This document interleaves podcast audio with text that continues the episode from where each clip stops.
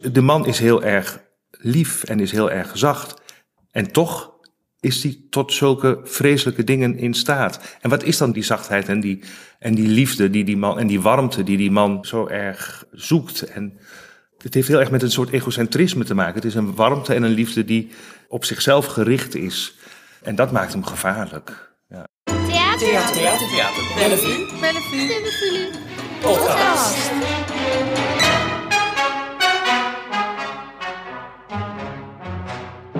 Hallo, leuk dat je luistert. Dit is een nieuwe aflevering van Voor het Applaus, de podcast van Theater Bellevue, waarin we praten met de makers die binnenkort bij ons in het theater te zien zijn. En we zijn te gast. We zijn te gast in een studio op Plantage Dok nummer 4 bij Roy Peters en Marien Jongewaard. Hallo, leuk dat we hier mogen zijn. Hallo, leuk dat jullie er zijn. We gaan praten. Jullie zijn hier aan het repeteren aan de nieuwe lunchtheatervoorstelling van De Gemeenschap. En de titel is Menu del Dia. En de speeldata zijn van dinsdag 26 april tot en met zondag 22 mei aanvang. Zoals al veer- 45 jaar lang half 1. Mijn naam is Tom Helmer en we hebben wat vragen voor jullie eh, voorbereid. Kom maar op. Ja, ehm Marien, jij hebt al een hele lange carrière. Daar wil ik graag eventjes met je doorheen rennen, zodat de mensen weten wat voor een geadeld vlees in de kuip hebben, zeg maar. Als je maar van fors rent. We zullen fors rennen, maar wel helemaal. Hè? Roy, over jouw carrière hebben we een jaar geleden al gesproken. Toen ik jou met Rob de Graaf sprak over de voorstelling Nederlandse Comedie. Ja. Dus ik verwijs de luisteraars ook de- graag daar eh, naar door om jouw artistieke biografie eh, daar even op te pikken. Oké. Marien, hoe lang geleden ben jij begonnen met toneel maken? Ik begin in eh, 1978. Weet je de titel van die voorstelling nog? Nou, we hebben allerlei acties ook al da- da- daarvoor gedaan. Maar ik weet alleen de, de, de, de eerste zijn Below Zero. Eh, we hebben je op het toneel zien staan. Je stond daar maar en je deed niets. Wat een mooie titel. Dat is wel. Ja. Het was heel duidelijk. Je, je, je wist waar, eh, waar je aan toe was eigenlijk wel. Omdat jullie niks deden op het toneel? Nou ja, ja, ja. We stonden daar, zoals de titel beloofde. En mensen waren daar echt wel in geïnteresseerd eigenlijk. Hoe ziet dat er nou eh, uit? Het is de tijd van eh, conceptuele kunst, dus we, we waren, eh, we deden daar ook, eh, ook aan mee. We Ja. hadden ook eh, juist hele expressionistische kakelbonte voorstellingen, maar ook hele strenge conceptuele voorstellingen. En we, dat waren Dat waren Dick Boutkamp, maar natuurlijk ook Rob de Graaf. Rob die nog altijd eh, Actief schrijft is. en eh, ja, mega en supergoed eh, is.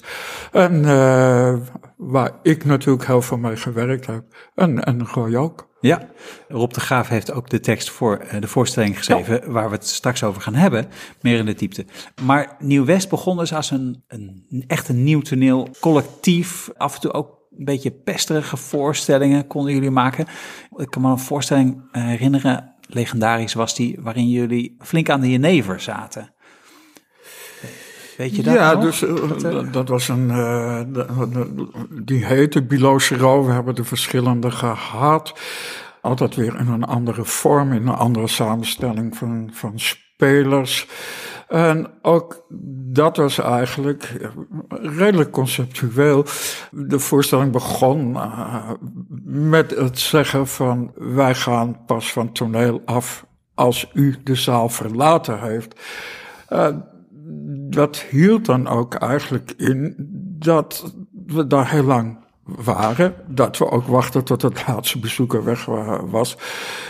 En dat Rob, de graaf, krankzinnig veel teksten daarvoor moest maken. Dus wij liepen met grote mappen met, nou, ik denk wel zes, zeven uur tekst. En ja, dat was, dat was de, de, de, de, het spanningsveld. Hoe lang gaat dit duren? We waren geïnteresseerd in het fenomeen onverantwoordelijkheid.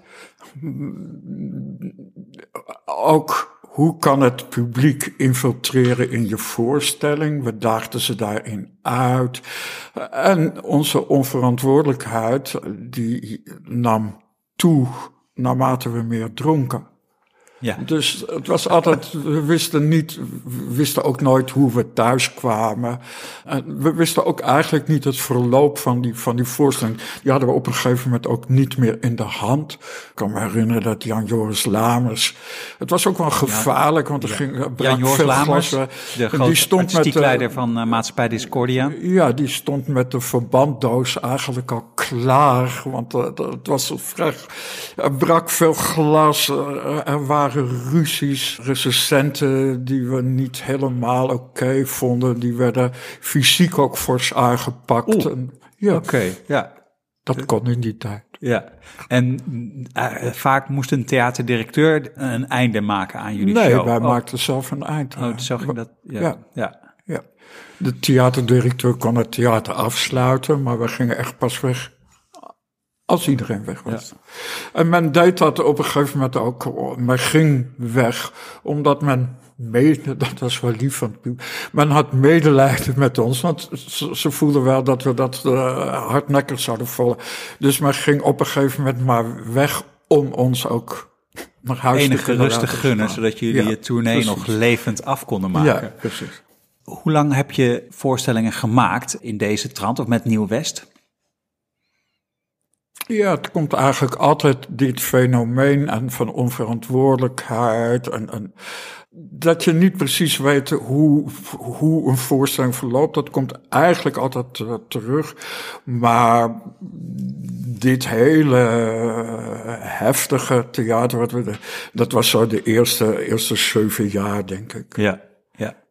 Ik heb jou leren kennen ongeveer in 2005, geloof ik.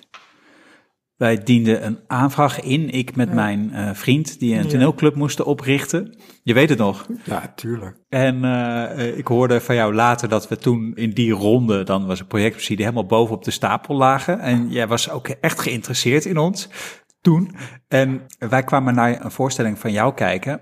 Volgens mij was het Almere. Je speelde ook een tekst van Rob de Graaf. Ahab heette die, geloof ik.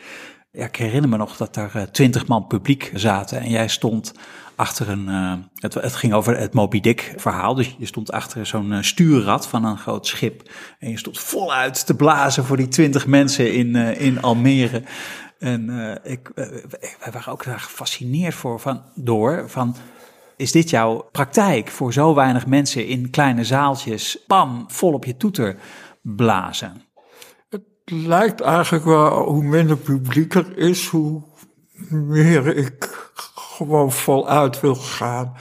Maar ik geloof dat ik ben een gepassioneerd mens en ik sta ook gepassioneerd in het vak. En ben eigenlijk ook gepassioneerd in de stukken die ik speel. Op een gegeven moment zag ik je terug op een tribune van het Holland Festival. Dat was niet heel veel later. Toen de Warme Winkel de voorstelling Cavrilo Principe maakte.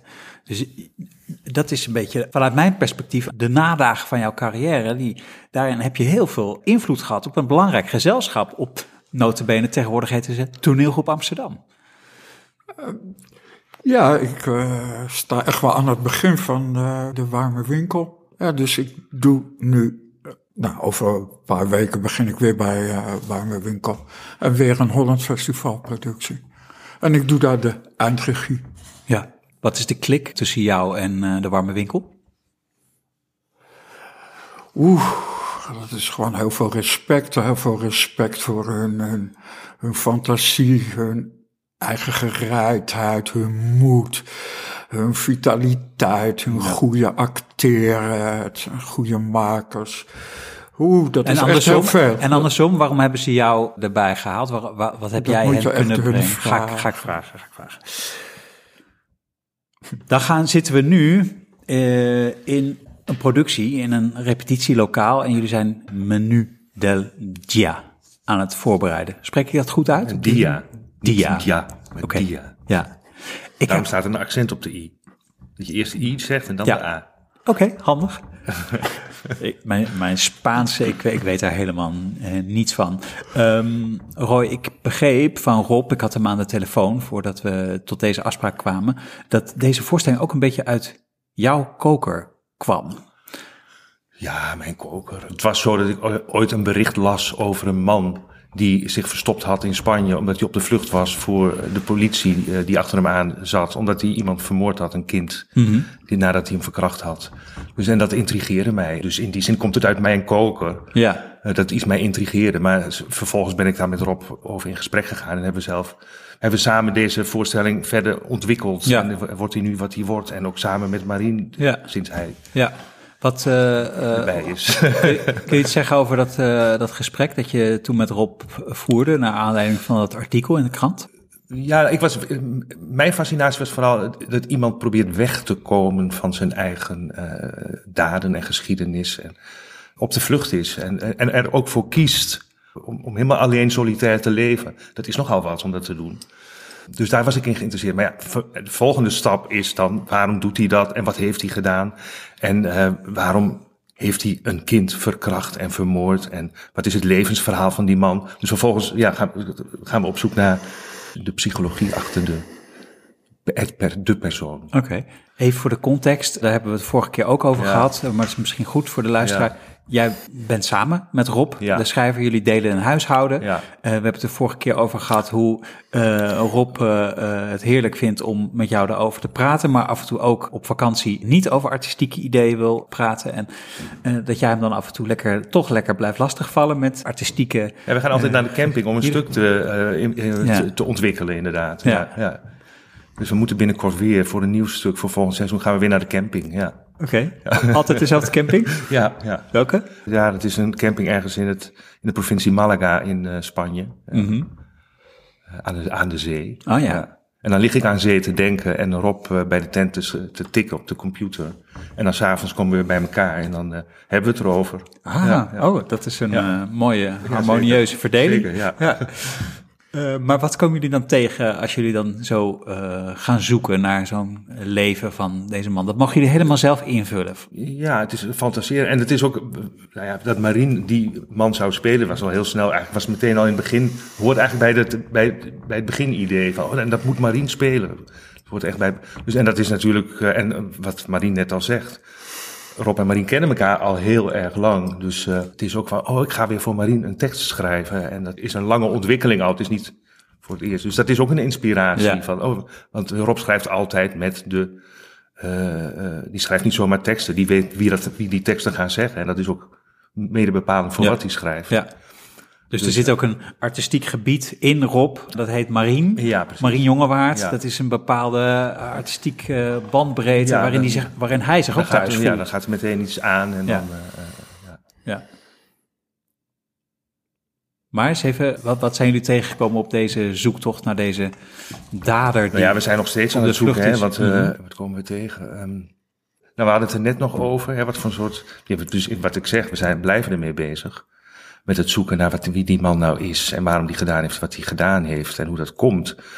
En eh, een echte verklaring kan je ook niet geven. Je blijft ook de hele tijd verbaasd over, over hoe iemand eh, tot zo'n daad in staat is. Eh, ik ben een beetje bang dat ik nu zo heel psychologisch ga praten over de personage die Marien speelt. Terwijl hij eigenlijk ook op een hele muzikale manier eraan werken. En op die manier ook wel tot psychologische ontdekkingen komen. Maar het is, de man is heel erg lief en is heel erg zacht. En toch is hij tot zulke vreselijke dingen in staat. En wat is dan die zachtheid en die, en die liefde die die man, en die warmte die die man zo erg zoekt? En het heeft heel erg met een soort egocentrisme te maken. Het is een warmte en een liefde die op zichzelf gericht is. En dat maakt hem gevaarlijk. Ja. Ja. Nou goed, dat zijn. Maar en hoe komt dat dan dat iemand zo is? Ja, is die misschien, heeft hij vroeger heeft hij geen liefde gehad? Ja, zou dat het zijn. Of is hij al meteen zo als een soort monster geboren? Eh, of is hij zo gemaakt door de maatschappij? Dat zijn allemaal dingen die we ons blijven afvragen. We geven daar geen eh, eh, antwoord op, maar we vragen het ons wel hardop met onszelf en met straks met het publiek af. Ja. Marien, hoe zit jij hier in het proces? Moet jij dan dicht bij die man komen voor jouw gevoel? Wil, moet je, wil je hem beter Ja, begrijpen? dat vind ik. eh, ik ben niet zo'n toneelspeler. Ik, ik moet hem gewoon worden. Ik moet hem gewoon zijn. En ik moet in hem verdwalen. En, eh, Ik, God, dus ga ik weer dat woord gebruiken, verantwoordelijkheid. Ik moet inderdaad niet denken, wat betekent dit? Ik moet daar gewoon schoon één op één met de tekst aanwezig zijn en intuïtief de tekst op mij in laten werken. En Roy heb genoeg daarin bij mij reeds eh, aangebracht. Hard, zacht, snel, langzaam. Wel de betekenis. En aan de andere kant moet dat voor mij ook op. Het moet altijd gelden op het moment. Je zou kunnen zeggen: ik perform de tekst. En wat is dat dan? Wat versta je daaronder? Het is- Het is hier en now. Het gebeurt op dat moment. En de volgende avond is een ander moment, dus dan gebeurt het anders en is het anders. Ja. En voel ik me anders. En ik neem gewoon alles, ik neem eigenlijk alles mee wat er gebeurt in de ruimte, wat er gebeurt in mijzelf, wat er gebeurt in de geschiedenis van die dag. Ja, Ja. Deze voorstelling, dat had de luisteraar denk ik al begrepen. Of misschien eh, heeft de luisteraar al een associatie gehad met een bepaalde strafzaak. Die eh, ook echt in het nieuws is eh, geweest. Maar jullie kiezen ervoor om naam en toenaam niet te noemen. Waarom is dat? Eh, ja, omdat het, omdat het geen documentaire is over een één geval. Wat ik al, net al zei, van de, de, de- het, het bericht is de aanleiding geweest om deze voorstelling te maken. Maar we hebben vervolgens niet gekeken naar hoe die zaak precies gegaan is. En het is geen realistische weergave van wat er gebeurd is. Of, dus eh, we, hebben, we hebben vrijheid genomen ons, om ons eigen verhaal te ervan te maken. En er zijn ook wel meer, helaas wel meer gevallen dan alleen maar dat geval. Dus, eh, Ja. Het aansprekende ook is dat de situatie is dat hij in Spanje ergens in een bos zit. Deze dader, die is gevlucht. Ja. Die man die was ook goed in allerlei overlevingstechnieken. Dat, eh, als je de kennis hebt, dan kun je in een eh, bos in Europa overleven. Dat kun je heel lang volhouden. Kun je daar eh, eh, op inzoomen? Is, spreekt dat jullie ook aan? Een beetje die survival skills? Bushcraft heet het, hè? De- Bushcraft. Bushcraft. Die sport, of is het geen sport? Dat interesseert me niet op zich niet zoveel. Maar wel de, de man die eh, voor zichzelf organiseert om, eh, om alleen te zijn. En, de, en daarom eh, beoefent hij deze... Wat is het? Is het geen sport? Maar hoe zeg je ja dat? ergens het, het ascetische vind ik wel mooi. Ja. Ik, het is me niet helemaal gelukt. Ik wilde gewoon voor deze voorstelling ook heel mager zijn. Aha. En ik weet ook zeker dat al- als ik de, de, de, de, de, dichter bij de voorstelling eh, ga, ga ik ook iets als, als, als Caesar. Eh, ik, ik ga niet veel eten. Eh, ik ga heel geconcentreerd zijn. E- Eigenlijk wel op dat werk, maar iets van die levenswijze van, van, van hem wil ik eigenlijk wel een beetje Ah. inpassen Ja, in deze maand. je gaat echt eh, met het eh Ja, acting het is een kant op. hè, een beetje met het wel, Ja. ja. ja. Ja. Maar en die, die man waar we het over hebben, die, die, deed dat, eh, die deed dat bushcraft. Natuurlijk ook wel omdat hij dat leuk vond om te doen hoor. Maar ik denk dat hij het vooral ingezet heeft in die tocht door Europa. En waar hij dan uiteindelijk in Catalunya terecht, terechtgekomen is. Om te vluchten en om te, vers- zich te verstoppen. Dus eh, eh, ik denk dat dat aspect, dat dat interessanter is dan iemand, dan dat het gaat om eh, hoe, hoe, hoe, hoe doe je bushcraft. Ja, nee, precies. Ja. Het is gewoon het, verstoppen. Ja. ja. En het teruggeworpen zijn op zichzelf. Wat weer past bij dat egocentrische, die egocentrische houding van hem, die in de, sterk in dat stuk zit.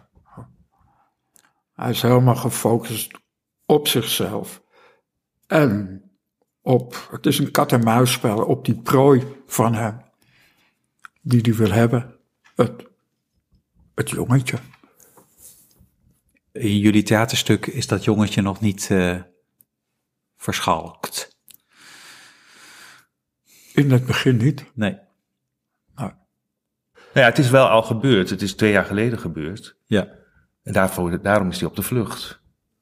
Maar hij her- herbeleeft het eh, opnieuw. Hij zegt ook op een gegeven moment, ik moet het weer herbeleven, ik moet, ik moet het benoemen, want dan wordt het, kan het geschiedenis worden. En pas als het geschiedenis is, kan ik het vergeten. Dus hij herbeleeft het opnieuw. Hij kan het eigenlijk, eigenlijk kan hij, hij zou willen dat het, hij zou ervan bevrijd willen worden van die, eh, wat er gebeurd is, maar dat lukt hem niet. Het blijft hem achtervolgen wat hij gedaan heeft. Dat is misschien ook een reden waarom die dat aan het vertellen is Ja, op dat ja. moment. Om, Ja. het, om het door te Ja. maken en misschien ook uit te zweten of heet het, uit te drijven. Ja. Ja. Ik zie hier allemaal jute zakken gevuld met zand. En ook nog wat palen. Roy, hoort dat bij de voorstelling? Ja, dat is het de- decor in wording. Ja. De palen die moeten nog in de jutezanten worden gestopt. En dat zijn dan 150. En dat is dan straks ons Paloniebos, zoals we dat noemen. En eh, dat is dan de plek waar deze man zich schuilhoudt. Wie heeft dat bedacht? Dat heb ik bedacht. Oké. Ja. Leuk. Het, Ja. ziet, er, het ziet er echt eh, mooi uit. Dit wordt toch wel door andere mensen gedaan? Of eh, eh, schep jij die zakken nog? Nee, ik heb echt met Rob, vorig weekend heb ik hier echt dat, zware zakken ze- ze- zand moeten kiepen in hele kleine Zo. plastic zakjes. En die weer in die jute zakken moeten proppen. Dus dat was een Mannen heel arbeidsintensief. Ja. Spierpijn. Nou ja, rugpijn vooral. Ja. Ja, Ach, ja. voorzichtig hè? Ja, het is zeker. het niet waard hè? Nou jawel, het is het wel waard. ja, ik hou er heel erg van om die dingen allemaal zelf te maken en te bouwen. Ja. En oh, te mogen doen, dat doe je altijd als jij regisseert? Nee, niet altijd. Soms eh, werk ik ook wel met een decorontwerper. En, maar in dit geval had ik echt het gevoel van ik wil het gewoon helemaal zelf in dat zand, in dat, in dat zand wroeten Ja. om het zelf helemaal te bouwen. En Ja. Op de een of andere manier past het bij, bij dit stuk. Ja. Ik zag bij de credits dat er nog een bijzondere credit is. En dat is de special appearance. En die gaat uit naar Job Reumer en Nick de Roo. Wat is een special appearance? Ja, we hebben lang nagedacht over dat, hoe we dat zouden moeten noemen. Zij kwamen op het allerlaatst op om de man op te pakken. En ja, we hebben lang nagedacht, hoe moeten we dat noemen? En we hebben gekozen Ah, voor, voor special appearance. Gewoon- Want met dank aan vonden we te weinig. Ja. En spel vonden we te veel. Want dan denk je weer van, zijn, er zijn er dan drie spelers? Ja.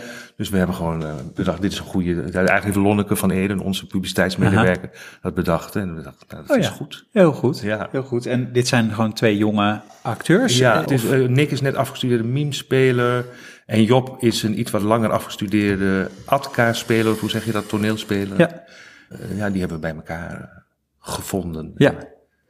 Die gaan, dat, die gaan dat, die taak op zich nemen. om de arrestatie eh, Ja. te, te Ja. volbrengen. Oh, maar dat vind ik toch goed dat we dat even hier in dit verhaal ook nog hebben. Ja. Dan weten we... Hoe het afloopt. We weten hoe het afloopt. Ja, nee, dat is Ja. een verrassing. Nee, maar dan weten we toch ook wat jullie hebben moeten doen. Welke kant het op moet. Ja. Zitten jullie nu nog met een spannende artistieke vraag? Is er een, is er een knoop die jullie nog moeten doorhakken? Of is dit een, een gebied wat zo vertrouwd is? Ook voor jou, hè, Marien? Weer een tekst van Rob de Graaf.